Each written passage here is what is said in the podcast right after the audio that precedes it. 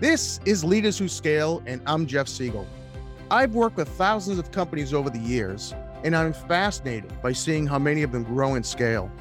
Join me as we learn from the leaders of growing companies and share that knowledge. Leaders Who Scale is sponsored by Siegel Solutions, providing world class accounting, advisory, and QuickBooks and Acumatica Cloud ERP services. Today's guests are passionate about finding innovative and creative educational solutions. They both have over a decade of experience in the digital slash online education industry. The co-founders of Mountain Point Academy, an accredited online school. And since its formation in the end of 2017, they've gone through a long process of becoming accredited and now have grown their student base to over 60 students. I want to welcome Anjilee Stevens and Sara Busalacchi. Welcome. Thank you so much, Jeff. Yes, thanks for having us. We're excited to be here. I'm excited to have you on. Um, it, it's exciting to actually have uh, two guests at the same time, so it'll be it'll be interesting. Two co-founders, which is awesome. So I know you've been uh, doing this for the last, I guess now it's five years, right? It took a couple years becoming accredited. What's so, been? Go ahead. Sorry, Sara. Yeah, I was gonna say we we we had the idea for the school in December 2017. Okay formed our LLC in 2018, and that entire year was mainly just gathering our ideas. So we really got our uh, official start, I would say January of 2019. Okay, all right. So that that's a quick run from the 19 through becoming accredited, and then gearing up to 60 students, probably with all the uh, curriculum development and hiring. So that must have been quite the challenge in the last three mm-hmm. years. Yeah, it's been a wild ride. A lot of work for sure. so, what has been the most challenging aspect to this point? Well, so I think one of the big ones is accreditation. I mean, the accreditation process is no joke. It's a lot of just looking at everything the business financials, the scalability, the curriculum, the student interaction. So that was our, I would say, our biggest hurdle initially was to just get accredited so that we could start bringing on students. And now I think being in the thick of it, um, the biggest challenge that we face is just the scalability of our program because we do want to provide that one on one support for students. And so trying to scale that up with teachers to match the influx of students, I would say, is one of our bigger challenges right now. Were, were you able to, through that uh, accreditation process, were you able to do any kind of um, teaching or was that a total operational process where you had to do all that first? We had a few students during that point in time. Mm-hmm. Uh, kind of the chicken and egg problem where um, the accrediting body needs to see how you're interacting with current students in order to move forward with the accreditation process. You do have to have students but it is a lot more difficult to find students to come enroll at your school when you're not yet accredited. Um, so we started off during that process, we had one uh, group that we worked with, um, maybe about six kids at the most mm-hmm. while we were going through the accreditation process. And so that was up through about the year, like I said, 2020, early 2020 when that happened. Um, and since then, we've grown to about seven different groups that we work with, each about 16 beds for students. Ah. Yeah, it's it's almost like painting a car and driving it at the same time, right? So it's like you you've got to you know do a lot of things at the same time to get a credit. It's a, like you said, a chicken and egg thing. And I did you had you gone through this process even in your prior career, your prior job before starting the school? So we had been involved with kind of the accreditation process, but not so much on the back end, just mm-hmm. as far as answering questions about what we did in our job roles at the school. So this was really our first time seeing it from, you know, the head of operations perspective and really having to dive into documenting our processes, making sure our policies were in place and really just getting into the meat and bones of everything. So luckily we yeah. had a great advisory board that knew a lot of these different areas and so they were a huge asset to us as we were getting accredited because they had expertise, the knowledge. They could kind of fill in any of the gaps that we weren't aware of. And so between the two of you, which one is, uh, or maybe both, is the visionary, and which one's more of the operational person, or maybe you both fill both hats? Yeah, you know? I think initially both of us were big into the visionary side of things, and you know, this was our brainchild. Like we had all these ideas, and how are we going to get it off the ground? And um, so we both took on that role plus every other hat that we could possibly wear in the beginning. And after we started getting going a little bit more into it after a year, we realized the need to start separating that a little bit. So Anjilee's been taking on a lot of the business marketing side. Um, you know, I'm moving more toward operational, and we still both bring excellent ideas to the table. Mm-hmm. So a little bit of both. There's a good blend right now still. Yes, were you? Yeah, it sounds like you're both entrepreneurial. That's what started this, right? And is you know, had you always um, did you always want to do this or because i'm sure that i'm not sure what your background is as far as you know before this started um, but was there always something like hey i'd love to start this or this just kind of how did this actually come to be? That's probably the biggest I mean, question. Yeah. Yeah I, I think for me so i actually have a degree in journalism which is not related to the education field at all really. Um, and so i just kind of happen chance ended up in the online education world fell in love with it because i just love seeing you know students succeed and the excitement that they get when it clicks for them. Um, and so i think for you know sara and i we we worked at two other schools before this kind of just met as co-workers made a great team from the start. And so throughout the years as we were working together we would see things and we're like oh wouldn't it be so cool if we could do this? Or couldn't we expound on this? And could we do this? And you know we weren't the bosses. And so we're like we can't really institute this change. And so i think it was like six years we would just kind of like we, we could totally start our own school. We could do this you know? And, yeah. then, and then it just never happened because you know it's a big it's a big leap to take that risk of hey let's let's do this you know? And so then finally we just got to the point where we're like no like we really have a solid idea here. Let's let's do it. So i remember i called sara up and i was like hey, remember how we've been throwing this idea around for a while? Like, I'm ready to take the plunge. Are you?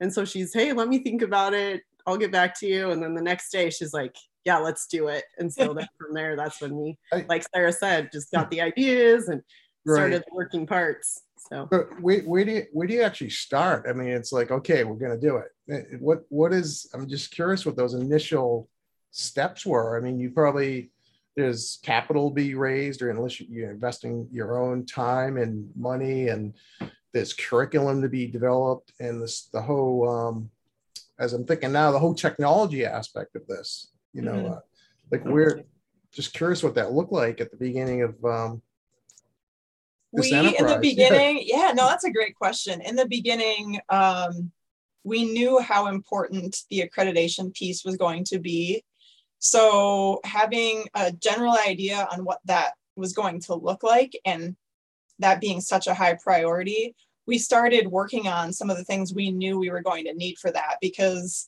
um, where some companies might be a little bit different where they just start making sales and getting right into it and then the processes follow or maybe they're flying by the seat of their pants i don't know mm-hmm. but for us we actually had to outline um, we had to have a student handbook right away. We had to have specific processes for each job role that we would have outlined. If we don't have that stuff, we wouldn't become accredited. So we worked on that for a long time, just getting all of our ducks in a row um, and prepping for that piece first. As far as curriculum goes, we decided that initially we would contract out for a lot of our curriculum. So we have a third party uh, curriculum developer that we use primarily. Um, and we decided that was at least going to get us off the ground. So it was one less piece that we had to worry about up front, knowing that as we would move forward, we would continue developing our own curriculum until we reached a point where we were at a happy blend, or maybe we would use only our own developed curriculum. So, yeah, I, am sure the curriculum changes like all the time, right? Are you, I mean, always it revamping it and it does. And, and that's kind of one of the perks of using um, like a curriculum provider because that's really what they do. So they're kind of doing their due diligence to make sure that it's up to date, it's changing, and doing those processes. And then we can just kind of do our own due diligence as well to make sure that it's still aligned to the standards we have to follow. And then, like Sara said, we have started developing some of our own like elective type classes for students to be involved in as well. And how many? Well, actually, what what are the age groups? We didn't even talk about that. Like what yeah, so we, our school, we're accredited to serve students in grades six through 12. Um, and so right now, the majority of our students are in residential treatment center programs. So they're there for either behavioral issues or addiction or you know mental health things. And so we basically just kind of step in and provide that educational piece. And then we also do cater to the homeschool market as well. So we do have several students that are just homeschool kids that want an online option that works for them. On those residential centers, um, what what what did they do before? I, I would have thought that they had their own like coming people coming in and you know teaching, but is that something that they've always kind of outsourced that to schools and online platforms? So a lot of the groups we work with, um, we got involved with them from their infancy. So as they were building their program, they were looking for a solution to the academics. And mm-hmm. so we met them right in the beginning stages and just kind of meshed with what they were trying to do. Um, we've worked with groups in the past that have tried to do the academic piece on their own. Um, and that works really well for some residential treatment centers. Um, sometimes with the demographic, it's difficult to keep a full-time teacher um, on staff because it's a very difficult setting. It's a high stress position. So it's difficult to find just a body to, to keep in a residential setting for a long period of time. There's very high turnover on staff in those programs. So not only are you looking for a staff member that's going to be there on site, but it also has to be a certified teacher. That's tough. Um, and so we've worked with groups that have tried it and then we're out there just looking for other options. And so we almost operate as a school within a school. Um, you know, so we implement our program. We usually work with a point person at the group um, to be kind of our boots on the ground person that's there with the kids and observing everything they're doing. But we're the ones who cert- uh, have all the certified teachers. We have our principal, we have a special ed teacher on staff. Um, and we handle all of the academic, you know, anything that's related to academics, whether it's records, tutoring, the instruction piece, that's all handled by us. It's just completely off their plate and they can focus on what they do, which is the therapeutic side of things. Oh, that sounds ideal for these people who are starting these places, like you mentioned, because um, that's that's one huge component they just have to have to have right for these students. Yeah. Definitely. So, in, as far as just running the business and um, the technical side of running it, but also the entrepreneurial side of growing it? I mean, what's the chat? It sounds like there's probably challenges there because you're you have to do both, right? Because Sara, it sounds like you are really more operational, so you're the day to day, whether it's talking to you know parents or teachers or you know some of the um, curriculum providers and then also thinking about hey i want to get to us we as co-founders you um, both want to get to a certain point. I'm not sure what that is, or if you have a goal, but how difficult is it to kind of straddle both both of those things, whether you know entrepreneurial as well as the operations?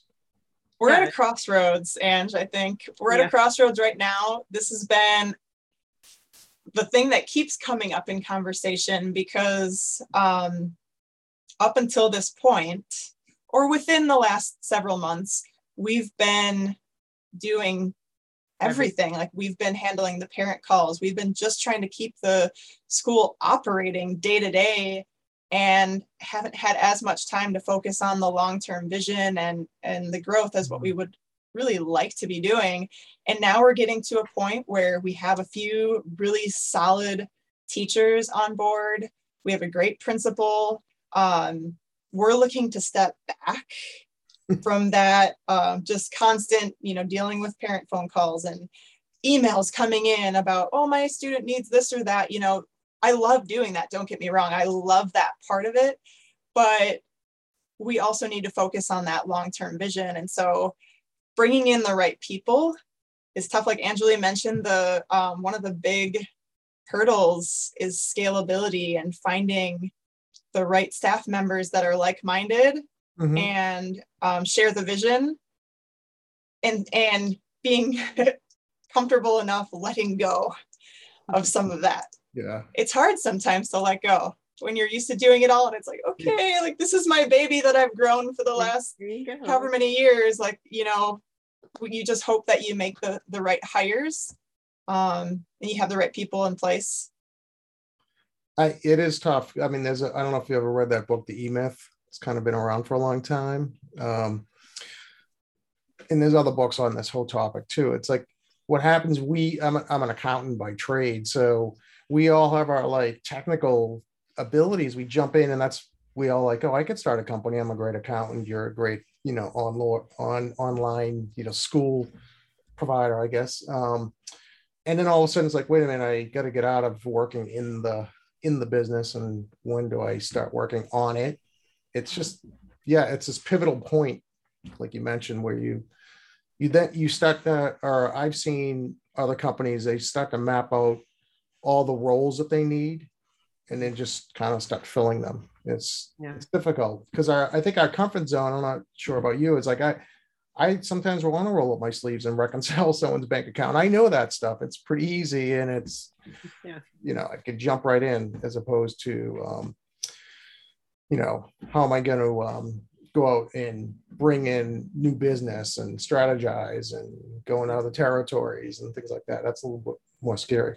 So, totally. yeah. yeah i think uh, there's probably other people right in the same boat because the reason why we started the school was not because we want to run a business and be these amazing business owners we wanted to run the school because we were passionate about the school side of things right like Yeah. we we relate more to being educators than maybe the business side of things so learning to balance that and remember why we started it with our passion and that part comes easy to us Yeah. that's what we've been doing for 10 years is we've been in online education and so learning the business aspects at least for me anjilee can speak uh, you know on her but um i definitely that's where my passion is is, is the school side of things Yeah. Yeah well, and yeah, and I, I laugh and grin when Sara says that because I did get, I have a master's in business management and leadership. And so I do feel like I kind of have the more, you know, business vision with the day to day. Like I, I can get both sides because I've been there and I've been in the trenches, so I get it. But yeah, at the same time, like, okay, how are we going to scale and what are we doing? What's our budget like? Where are we at? What are the next steps? You know, so it's, it's, Sara and I bring a balance to each other, which is good because like, you know, and, and like she mentioned before, we've both been visionaries at different times and then we can we can fill in if we're shorthanded or we can't Right. find somebody right because both of us know how to run every aspect of the business because we've done it before Yeah, I mean, it sounds like I. It sounds like you're at that stage. I've seen companies where that when they first start out, um, it's a little different with you, but a lot of them will start out just trying to get customers. You guys started out building the process first because you had to for the accreditation. But a lot of them are just like, hey, I'll just accept any customer that walks in the door that I think I could solve their issues, and and then they get to that problem where then they have to backfill with operations. Um, so it's interesting that you actually had to get that operations. You had to get that Yeah. piece first, and then you go out and get your clients or your students. Um, and it sounds like yeah, one of you is kind of like more on the visionary side or in that role. Anjilee, is it that's you, right? I would say. Yep. Sara, you're probably more operational. I think at some point you need, or maybe you already have this person, like this the the, the pro what we call the processor. Like, is everything in place? Do we have the right contracts and the right, you know, pro, uh, systems and can we scale? And it, that's is that probably both of you still like thinking about that, or is there another a little person? bit yeah. I, I think we both kind of have that role um, Yeah. but like sara said we have a really strong principal who is kind of you know he's part of our leadership team that we say and so we meet with him bi-weekly just to discuss okay what are the processes? Where are we at with this? What do the teachers need? And so he kind of oversees and directs that part of it as well to make sure that at least the educational processes are there and then sara and i kind of hold each other accountable to the business part where we're like all right, here's our organizational meeting, here's our financial meeting, where are we at with this? So her and I are constantly, you know, several meetings a week just to make sure we're on track, see where we're at. So is there um I've noticed there's always some natural conflict sometimes between some roles because somebody wants to go and the you know we want to grow and there's another person going time out we got to do this first does that start to happen sometimes or like totally yeah i I always tell Sara, I'm like, I feel like I'm always the one that's like calling the timeout. Like, that's a great idea, but do we have the process in place first? You know, we got to, again, the chicken and the egg scenario, yeah. right? We have all these great ideas that you want to do. You know, like we would love to give scholarships to students, you know, ones that maybe can't afford it or it's just they, they they thrive in online learning, but for whatever reason they can't afford the tuition. But it's like yeah, but if we do that, then we can't cover our costs and then we cease to be a school, right? So let's get to the point where right. we can have the revenue, the uh, you know, the scalability and then we can start just yeah, really doing scholarships and all the grand ideas we want to do. So it is kind of those incremental steps and kind of reining in the visionary side to get the processes in place. It's not only that, it's too it's um since I'm working more hands-on with customers after the sale's been made, yeah. I'm very much like we, you know, I want to do this for the customer. I want to, you know, it's like trying to please the customer too much. And right. I think he brought up the other day the book, The Predict- Predictable Success, which we yeah. both have now, and we're going to read through yes, the whole thing. um, but you know, getting to the point where there's a balance between following your uh, processes and not um, going too crazy with bending over backwards for a customer. Obviously, you want to keep your customer happy, and we do a great job of that. But sometimes Anjilee has to rein me in because I'm like, well, we could do this, this, and this, and this for them, and they would love it. And that's I like, would, yes. yeah, it's like let's add it to the list for yeah. like you know. Oh yeah, we have 2024. yeah. Yeah, we have a big old master spreadsheet of all these great ideas that we're like, yeah. okay, let's determine which one we want to roll out, the funding, and where it goes, and then we'll start implementing them. So. Yeah, someone told me once, you know, figure out your core and just be the best at it. And it, because I, I as a business owner have this shiny red object, you know, squirrel, you know, syndrome, and I have to rein myself in sometimes. But sometimes I don't, and my own team is like, "What are you doing?" You know, you know. yeah, it's, it's so, easy to do because you're getting so excited about it. Yeah, yeah, because I, you know, we work with a lot of different clients, and you know, you start talking to them and they're like, oh, we could use this, we could do that. And I'm like, oh, we could probably do that. Or we could do, you know, sure, we could add that software to your QuickBooks program, whatever. And yeah, I I have to rein myself in. So um, yeah, it's, it's you can relate to that. yeah, because I drive everyone crazy. That's where the conflict sometimes comes in. I'll walk in and um, say, oh, we're gonna start doing this, and they're like, what? You know, we can't do that. Um, so talk about like your management team. So you have you you mentioned that you have the principal and you have some other people probably in play. Like do you do you meet like regularly and set goals and what what's that look like as you try to scale? Yeah, totally. So, so like I said, we meet with our principal biweekly, um, have the leadership meeting, kind of see where we're at with accreditation because that's the other thing. Then you have an accreditation review every five years and they want to see the process and the improvement journey that you've been on. So you need to be documenting all the steps of well this is how we've grown and this is how we've innovated and this is how we've tightened up our processes. And so we're constantly meeting about that too to make sure that's all on track and then on top of that we do have a very solid advisory board as well. So we meet with them and kind of talk about you know the stakeholders and what they're looking for what the general community needs and and they can provide insights as well to again just help the processes of the school run more smoothly. Um, and then we also have a business and financial advisor that we meet with fairly regularly as well just to make sure that we're not neglecting the business yeah. side of things because again sara said you get excited about the school part it's it almost feels like you have two businesses with the school because you're running the students but then you also have to worry about this accreditation piece and making sure you have all of that and that in, a, in and of itself is a full-time job. I mean some schools have a team of 20 plus people that are handling that for this one review so wow yeah, and, you're trying to grow the business yes, at the same yeah. time. So you've got what's happening today with students and curriculum, you've got accreditation, and then it's like, where do we want to go in the next 12 months or Mhm. four months? So, A lot of moving pieces. So yeah. yeah. Is it everything you thought it was, you know, when you first started? Or is it, is it like, could you give yourself advice if you look back when you first started, like, this is what you're going to be in for? I mean, things pop up that you didn't think about? Um, that's a good question. Yeah. I would say it's been pretty predictable for me, and it's for the most part what I thought it would be. Um, I do give my last employer maybe a little bit more grace after,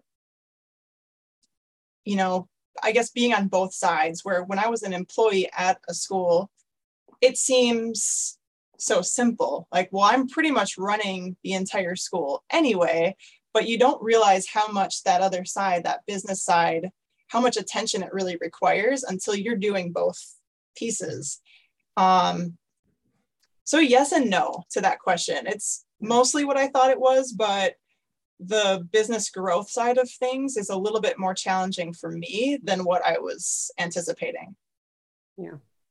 No, and, and I could agree to that to an extent as well. So, and I think one of the biggest things that I kept hearing was, you know, you need to hire before you think you're ready.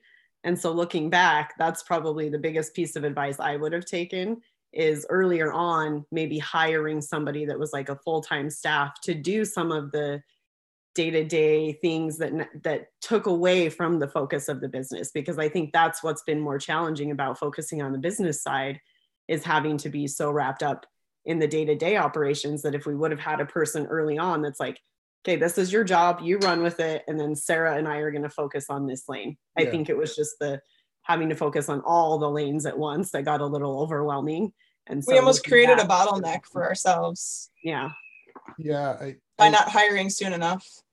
I mean, I, I see that a lot. Even now, it's like when I, even for me, it's like I'm, we need to hire, we need to hire. So I'm always thinking ahead. But earlier on in my own growth, it was like, oh, I hire a full time person and salary and Yeah. benefits, and am I going to have enough work for them? And Yeah. am I actually going to make enough money to pay them? So there's all that stuff that happens early on. So, totally all those things and i think you know initially as far as funding goes sara and i were basically bootstrapping it ourselves you know so we were the ones investing we were the ones putting in the money and so i think that's kind of how we justified well well we're just going to do it because it's it's our money it's our time and mm-hmm. yeah all those questions you just mentioned are we going to have enough to pay somebody and how are we going to come up with the money and things like that you know? Yeah, I, we all go through it. Um, Yeah. Now I'm almost the other way. Like we're gonna need someone in six months. So let's hire him now. It's gonna take time to train, and I'm I'm prepared to do it. But earlier on, it was you know, yeah, it was it's tough thinking about hiring somebody. Uh-huh. Uh, yeah and then just you know, I don't know about you early on in this in my own stages. I I went through some bad hires. It's you know because just wasn't prepared to uh, or not asking the right questions when you're first growing. You know, when you don't even really know what you're looking for. You think you do, and yeah. So I'm not sure if you've had some turnover, but a lot of companies I've talked to, as they're growing, they, there's a natural um, turnover that they they go through. Yeah. yeah. We've been pretty lucky, honestly. Oh, good. we, Yeah. we have some wonderful people on staff. I mean, in that area, we've been so blessed. That's awesome. Yeah. It's kind of a miracle. You know, you look at just how things happen and different people come and go in your life. And I just, I feel like we've been so lucky with the people that have been surrounding us and the people we've brought on board. Um, all very like minded people and really support the vision of the company. I mean, I feel like the culture that we have going at our school is pretty solid. And I love everybody we work with. Everyone, you know, collaborates and really brings a lot to the table. Mhm. And it's it's awesome. It It's great in that area. We just now now we're at a point where we're looking to bring on more. And you know, going through the hiring process and the interviews, that's been a little challenging over the last month or so, but yeah, we'll would- get there. I was going to ask you two things. One of it's on my list here: culture. How do you promote this culture when it's online it's an online environment right? Because i i suppose everybody's remote. I'm not sure if you have clusters in the same area but i i'm you can tell me if you do or not but how do you i mean everything's through you know your computer i assume. Do you ever get together somehow or someplace? Uh, We- stuff like yeah, that. yeah. That's a great question. So we do have we do have like a, a monthly meeting where all of our staff gets together uh, over zoom you know where we can connect and throw ideas out and throw out the collaboration see what the needs are. Um, we do have some of the teachers that are located here in utah with myself and so and our principals in utah so i'll meet up with him and see him and you know try to do that. Sara's by one of our other teachers. She's like an hour away from her so periodically they'll get together to kind of meet up and work together too. So we do have opportunities to still connect in person.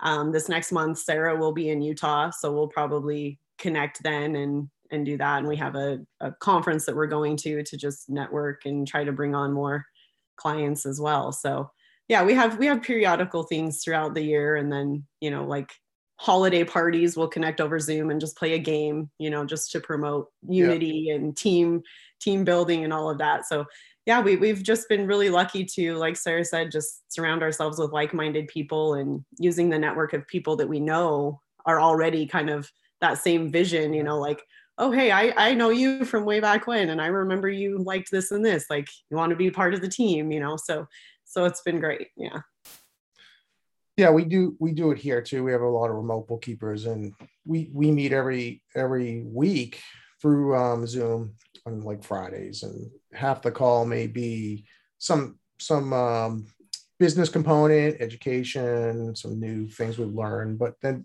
it seems like half of it is just uh, you know people chatting about what's going on in their, their life. And it's an hour an hour call but it ends up being like an hour and a half. People stay on afterwards and chat. Yeah. Uh, we, we can relate to that. And you know sara, sara and i are big on relationships and network building and things like that. So we're, we're all about that. Just yeah chit chat. We even have like an open co-working space that's just open on Oh, zoom so that Yeah. if they want to jump on we're on and then we can all shoot ideas around or solve problems you know that way you kind of have that social component as well while you're Yeah. working from home and separated no that's a great idea we we use teams so we're always like chatting and you know you're around and, and we can just video call each other so it's Yeah.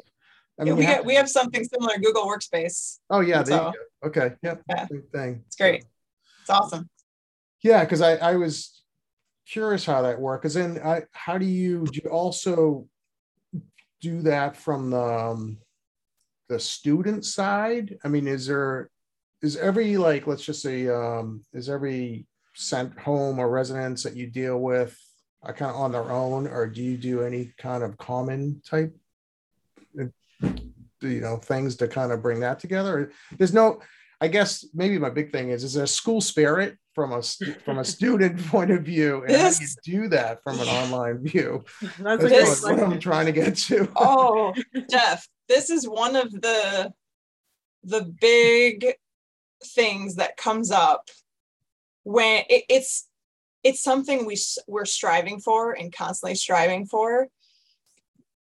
Finding out how logistically that can happen Mhm. Whew, this is a big challenge and one that it's a huge goal of ours. So our groups are a little bit siloed. Um, Yeah.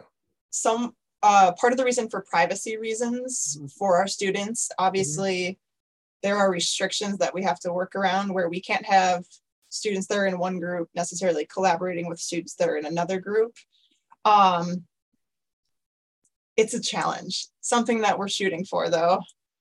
Yeah, I wonder if there's like one of the one of the groups I'm here, um, a member of here, Entrepreneurs Organization. Um, they're global, but what we, what we recently did is like a fitness challenge, and we're like an app that we all shared, and it was like the most steps and activity, and we had um, we have forums, so the forums competed against each other. So I can imagine you can almost do it through Yeah. schools or whatever. But um, yeah we've we've over like over time we've had a couple different contests where students could submit individual things where like hey, let's design a t-shirt for the school or let's design a sticker that you can put on your notebook to promote school pride, you know? Yeah. And so so we've had things like that where they're not necessarily FaceTiming with each other, but they're they're still feeling a little bit of connection to the school and its mission and vision.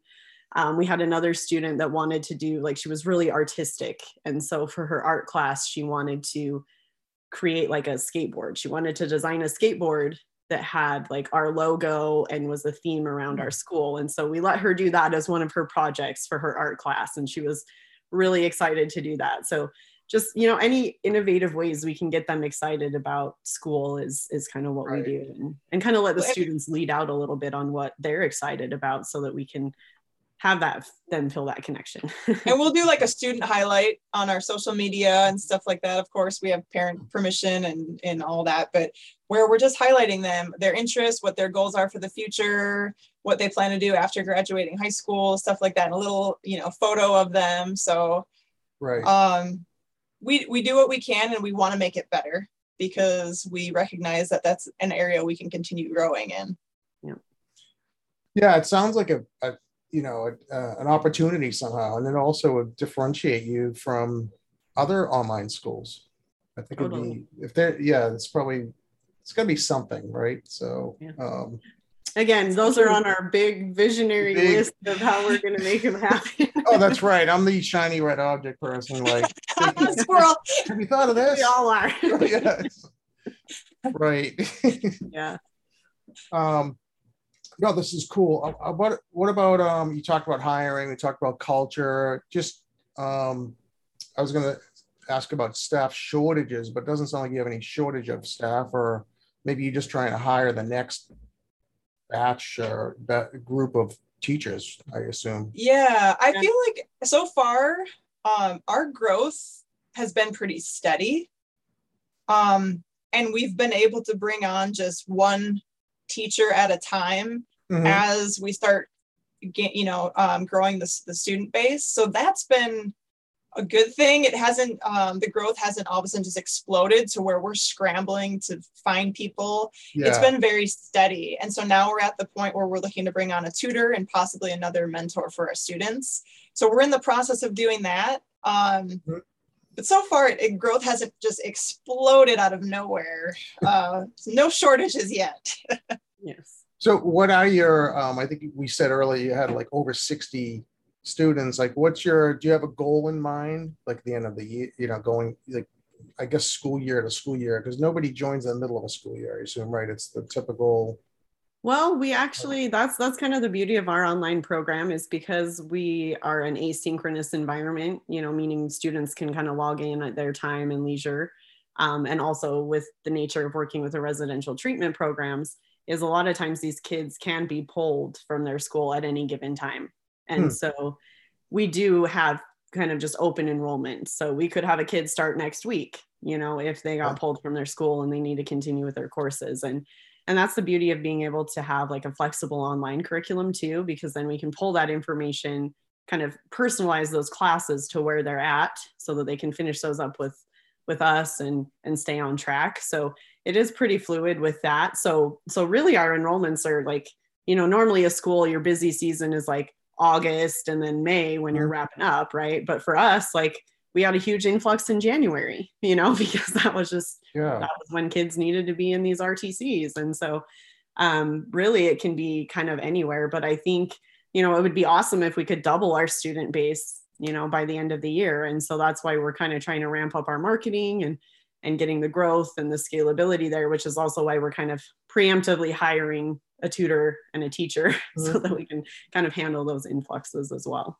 Could And you- last year, last year, sorry, before not to cut you off, last year we grew our student base by 300%. Yeah. Wow, So yeah, last year was huge. Um, it'd be great to continue that, but there were a few things that really fell into place to make that happen. Mhm. Um, but yeah, we'd love to just keep a steady influx of students going. Every student that comes through our door is a new family then that works as word of mouth through us. So as far as I'm concerned, our growth will be exponential because of that. Mhm. So is there, that's what we're looking to go. Yeah, is there a point where you need to, um, where you could grow without adding too many teachers and tutors and you have to add more? Like, you know, is it, can one teacher handle multiple places, multiple school? Totally. Centers? Yeah. yeah and and we've we've but that's part of kind of our hiring process too is when we bring them on we say you know what are your ideal hours what are you looking for and some of them are like well i might only want part-time and we say well you know we can start you with 10 hours and then it will eventually grow to 20 and potentially 30 and so again luckily we've just been really blessed with the people we've hired who are like yeah give me more. I really want to do this and i like this. And um, you know and then looking at new tutoring hires we're like you know a lot of them are certified teachers and so we've asked them well would you be willing to then grow into this next position? So kind of also having that initial investment up front you know seeing where they're at what they're expecting and are you willing to grow with this company? Because if we find somebody that's great and supports the vision obviously we want to kind of hire within and you know keep that momentum and that culture going because it's already there and has been fostered as well there definitely is a, a cap of you know how many students per instructor because our teachers this is something that makes us unique as an online school but our teachers have face-to-face contact with the majority of our students on a weekly basis mm-hmm. so you can't expect one teacher to have 120 students for example on their caseload they would never be able to meet with, with that many students, handle all the grading because we, you know, you got to think of all of those things. We have grading, we have the face-to-face time, um, just answering general support questions. So it's scalable to a point. Um, mm-hmm. And then after we reach this threshold, then that's when we have to bring on a new person who can then keep growing until we hit that next level. Mm-hmm. So yeah. yeah. Is the instruction more of student where they can just log on in their own pace, or is it actual hours where they're, you know, the the teacher will be available, or this is what we're going to do for this for today or tomorrow? Like, how does that work? Yeah, so so with that asynchronous environment, it is you'll have students of all grade levels, even within one treatment center, and so they're all in their own individual courses with pre-recorded instruction so they can go through it at their own pace. So if you have a student who's really dedicated, wants to graduate faster, they might finish a course within a couple weeks, whereas another student might be in the same course, but you know they're not comprehending or they're just not as motivated or whatever it might be it might take them a little bit longer. So it is that they can set their own pace and work when they have school. And usually they have set hours with within which they're doing academics at a residential program. And then obviously our homeschool kids that are just at their houses, same thing. They say, well, I want to work on school from one to four. And we're like, that's great. You know, and these are the hours of our support so that you can get retakes and support. And then if they need tutoring, then we work around their schedule to set up tutoring that's available for them. Do you, do you have systems to tell you when a student may not be performing as well or not logging in as much or like curious how all that stuff works. Yeah that's something that the teacher who is the mentor over a specific student or a group they're doing progress monitoring weekly and goal setting with the student weekly. Um, if a student is struggling or there are any red flags like that that gets escalated right away um, we recommend the student for tutoring or additional supports as needed. So we kind of have just like scaffolding layers of support. Mm-hmm. Uh, we might refer them to another resource. We might refer them to doing one-on-one tutoring or whatever that might look like. Uh, but yes, that's something that's closely monitored on a weekly basis by the mentor that is over that specific group of students. Yep. Yeah. That way too, if there are any other you know issues like plagiarism or different things like that those are also brought to our attention right away where we can then intervene with our processes of hey this is our school policy and let's let's yeah. get you back on track here. So the other thing i was going to ask you know in a normal school environment you have like field trips and stuff. Do you guys do any kind of coordination with like local um you know places where you could actually send a group of students to on a quote field trip or you work coordinate with the, the treatment center to do something yeah. like that? Just curious that's a great question. that even yeah. happens. Yeah. Kind of in a sense we kind of do. Um, usually they're the ones that are overseeing like any activities for students. So they're sometimes taking them to ski resorts or on mm-hmm. a hike or to sporting events or whatever um, and so basically what we do is we find a way for them to also get credit for some of those activities. So we're telling them hey what activities are you involved in? How are you supporting the students to get out and be active or culinary arts or any of these mm-hmm. things? And then we work on a syllabus so that they can get credit for this we call it experiential learning so that while they're out and having these experiences they can also get high school credit for that and so we we do throw out suggestions for the mm-hmm. residential treatment centers to do and then say yeah let us know we can document it eventually i think sara and i both want to get to the point where we can pop in and participate in some of those as well and kind of you know connect with the students in that way also yeah yeah, I just didn't. Um, I wasn't sure whether like if you had some students that were really, or they were working on something from a curriculum point of view, whether you can coordinate with the um, the center and say, hey, these five year you know um, residents are really kind of they're into art or something. And you know it'd be great to coordinate. We can help you find a place where we take them to the museum for the day or stuff like that. Not sure but yeah. Yeah absolutely. That that's stuff we we we have those conversations with our group admins. And so they're very much in the loop on the interests of the students and trying to coordinate and innovate with different ideas so absolutely mm-hmm. that's something we'd like to branch out and do more with our individual kids because yeah. right now there's not as much of that with the kids who are at home but it would be really cool at some point to identify different clusters of of individual students you know like mm-hmm.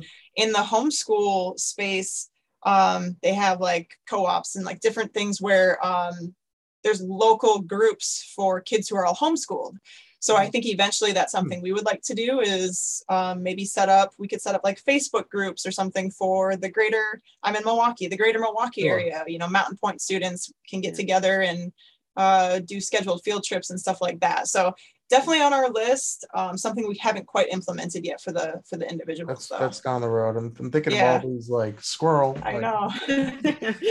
create it. You see then, how easy it is to do, Jeff? It's yeah, just it's, one idea after another. yeah, because I'm thinking, what about a company that just does that, right? And then they go to all these online schools and say, hey, let us be, you know, you know, your um, field trip yeah. people, and yeah. they just right that different Second, it's a whole new business model. yeah, it's another business model. I know that's my problem. So, um, and, um, so what, um, what excites? Actually, here's a question that, that I, I don't always ask, but if somebody kind of landed like I don't know, five million dollars on your door and said, "Do what? What do you want to take the school and do whatever with this?" What would what would you do with it? Like what when you because that makes your mind explode right? Um as yeah. opposed to well all of our all of our ideas we would implement right? We would set up our facebook or our facebook and our field trip groups and i think you know we would drop it into curriculum development to make it a little more innovative and exciting for students and some of those things are just off the top of my head. Yeah so we mentioned before that we do a lot of our a lot of our curriculum is contracted through a, a third party mm-hmm. or several different third parties. Um, it would be amazing to really work on developing a solid curriculum that's unique to our school. Obviously, it's something that you keep revamping year to year. But one of the biggest questions that comes up in all of our staff meetings is student engagement. Mm-hmm. And helping them make connections to what they're learning, you know, to the real world and what they might want to do for their future. So putting a, a good amount of that into curriculum development would be a really cool thing. Um, I'd also like to bring on um, a few more teachers that are specialized in different areas just to help support our students better. And of course, getting the word out as well. You know, some would go toward marketing and um, helping us reach a broader audience with our individual families because our focus up to this point has been a lot with the residential treatment centers. Um, all, almost all the individual students we have are actually overflow from kids leaving one of the programs and deciding that they want to stay with us at home. So they liked our program while they were, you know, while they were there at the RTC and they're like, hey, can I continue this from home? But I think maybe putting uh, a stronger emphasis on going out to get those students and, and making them aware that Mountain Point Academy is another excellent option for online school. So right now we're not as well known for mm-hmm. that market. Yeah. And yeah, yeah. So having some of those bigger ideas and like Sara said, making us stand out as unique in an online space with yeah whether it's those engaging field trips and opportunities for them to facetime and just fostering those relationships and connections so yeah dropping it into marketing and different ideas that would get more of a, a wider base involved i think would be huge. Yeah i mean one of the things i was just thinking uh, again another um, squirrel just ran by uh, was the, my my uh, entrepreneurial group we started doing mentoring right to high school you know students who are thinking about maybe they want to you know have their own business or what does it look like? And um, they're they're global so they're in every state. So there's like an opportunity where you can tap into like organizations like that where you can offer that to a lot of these um, students. And, yeah well it, it's funny you say that jeff because i mentioned we were going to start a podcast and so yeah. part of the premise of our podcast is we're going to have conversations with professionals in their career kind of talking with them about you know what what trainings and certifications and education did you get? What are you passionate about with your job? And kind of fostering that attitude of excitement for kids because i think a disconnect nowadays is why do i have to learn math why do i have to go to high school this is stupid you know and so right. fostering that attitude of excitement for kids with learning and helping them see the long-term purpose mm-hmm. of this is why you're having to do school now because look what you can do in the future. Oh you want to be a business owner. Oh you want to be a psychologist. Oh you know and and just having those conversations so that kids can get a little more engaged yeah. and excited about learning that'd be kind of cool. Yeah. and then even letting them do a couple podcasts. Totally. Yeah. them you know actually do it. Yeah that'd be kind of yeah. cool cool. Yeah. Cool. Well I, we spoke a lot a lot about um, the school and what's what's happening. We just tell tell me about yourself. Like I know you both come out of education, but um, I think Anjilee, you're in Utah. Sara, you're in Wisconsin. Is that how you say it? Wisconsin. Wisconsin. All right. Okay. I'm from Boston. We don't we don't even have bars and things like that. We add them to the wrong places. Um, we take them away. So yeah, I get made so, fun of for my accent. So yeah. Yeah. I think, I mean, Sara, Sara, and I have been, you know, like we mentioned, we've both been in this for over a decade and we've been good friends throughout the whole process. So I think in our, you know, in our spare time, we we actually were in a cover band together. Oh, okay. Years ago, um, I was playing keys. Sara's the bass player, and um, you know, so she she also still does that. She's a oh, real really? rock star. So it's my part time part-time yeah. gig. It's my side thing. Yeah, yeah. part-time do, gig. Do, yeah. Do you, do you teach music to the to the students? I I haven't yet. We haven't had a ton of students needing or wanting music, music. classes, which makes me kind of sad. Yeah. yeah. But um, yeah, but I there's an opportunity there. Yeah. Yeah, yeah we're always on the radar yeah. for opportunities like that. And then yeah, and I I am working on writing a book. So, you know, that's what I do in my spare time. wow. time. What what's um what's the topic? It's it's Uh-oh. dating in Utah because oh, believe it or not, it's a different world when you have that. So it's nonfiction based on my experiences. So we'll see. I mean, if anything, it's been therapeutic for me, right? so it's like your version of Sex in the City, I guess, right? Pretty um, much, yeah. But but yeah, in Utah, it's I'm telling you, it's a whole different, little different. yeah, it's a different ball game. So my um my son plays in a band, so I, I nice. you know he he um he's a drummer and he plays guitar and he uh, it's it's kind of a side gig, but he talks way. I played the trumpet in high school. I mean, it's like this goes way back, or you know, and the flugelhorn. and but he talks way over me. I, you know, these you got you you um musicians just uh yeah to be able to listen and know what beats per measure and all that stuff just you know it's crazy so and he's in the records i'm not sure if you guys are in the records again but you know that's that's oh it's made a comeback yes. vinyl yep. yeah yeah so, for sure I do like the vinyl for sure yeah. So comes to my house on weekends with all this stuff. So uh, There you. That's Well, I was gonna awesome. say I've I've always wanted to be a drummer, so I might have to, you know, meet your son and have him be my teacher because I've tried to self-teach and it's not gone so well. he's so good. but I, I'm biased, but Yeah. he could pick up any instrument and play it. Like he can listen and just pick it up. So That's how my brother is.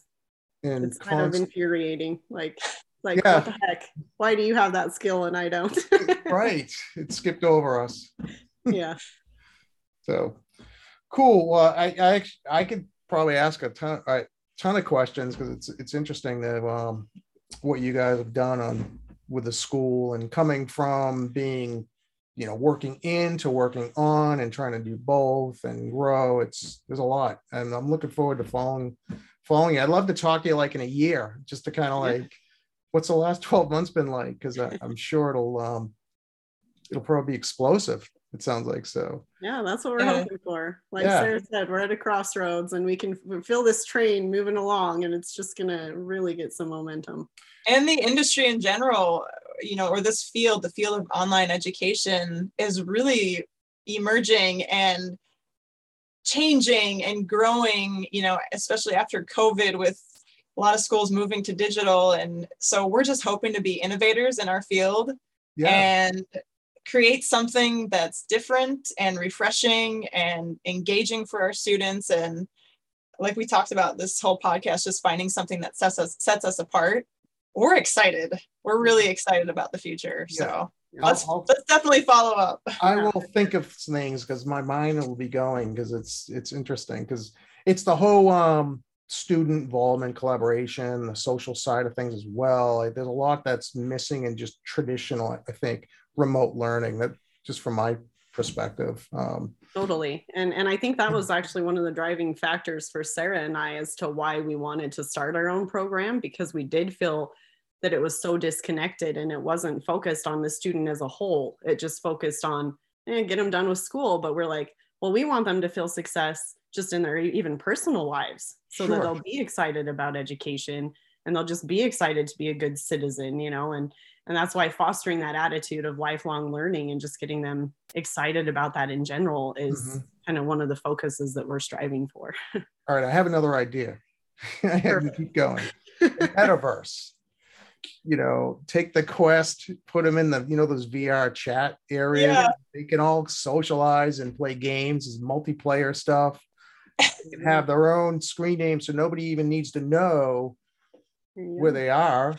Yeah. like uh, ping there you go. chatting and then now you've created because that's where everything's going but i don't know if you do you have the do you have any of those vr devices my brother does i've used them i don't personally have any Yeah. it's crazy It is what crazy. they can do now with technology it's amazing yeah i mean i'm playing like golf with my son when he's over at my daughter's house you know and and we could chat and play and it's 3d and it's yeah. so you, you can talk about field trips you Yeah. can do virtual field trips you feel like you're really there oh yeah yeah they have the Oh. 360 view Yeah. uh, it's Yep. Oh. so there you go maybe i'll create a school just uh, like a social environment There you go. Yeah, we, right. definitely thrown out ideas of yeah. i how know we you keep going another podcast just an idea There you go. all right so we could find you on instagram right the Yep. mpa way Yep, the Yep, MPA uh, way. That's okay. And I'm just looking at my list here. Facebook here, Mountain Point Academy. Yep. Right. Um, LinkedIn, Anjilee Stevens, Yep. Sara Busalacchi. Busalacchi. All right. I twice I did it right. Okay. And and our school has a LinkedIn page too, Okay. Point Academy. Okay, great. And you have the website. And Yep. uh, that's awesome. No, I, I want to thank you both. It's been fun. You know, it's Thank you, fun. Jeff. First time to have two on at the same time, which is great. Yeah. and uh, I look forward to talking to you like in a year or so. I'm Yeah. Yeah, let's definitely stay in touch. This was Yeah. great. We we appreciate you taking the time to talk with us. So thank you. Thank you, and thanks for who, the listeners, people who are watching this. If you like it, please, you know, if you please hit like, share it, tell everybody else about it. And um, this has been another episode of Leaders Who Scale. And that wraps up another episode. Thank you for joining. For show notes and other episodes, visit us at leaderswhoscale.com. Leaders Who Scale is sponsored by Siegel Solutions, providing world class services and cutting edge tools that help businesses grow and succeed.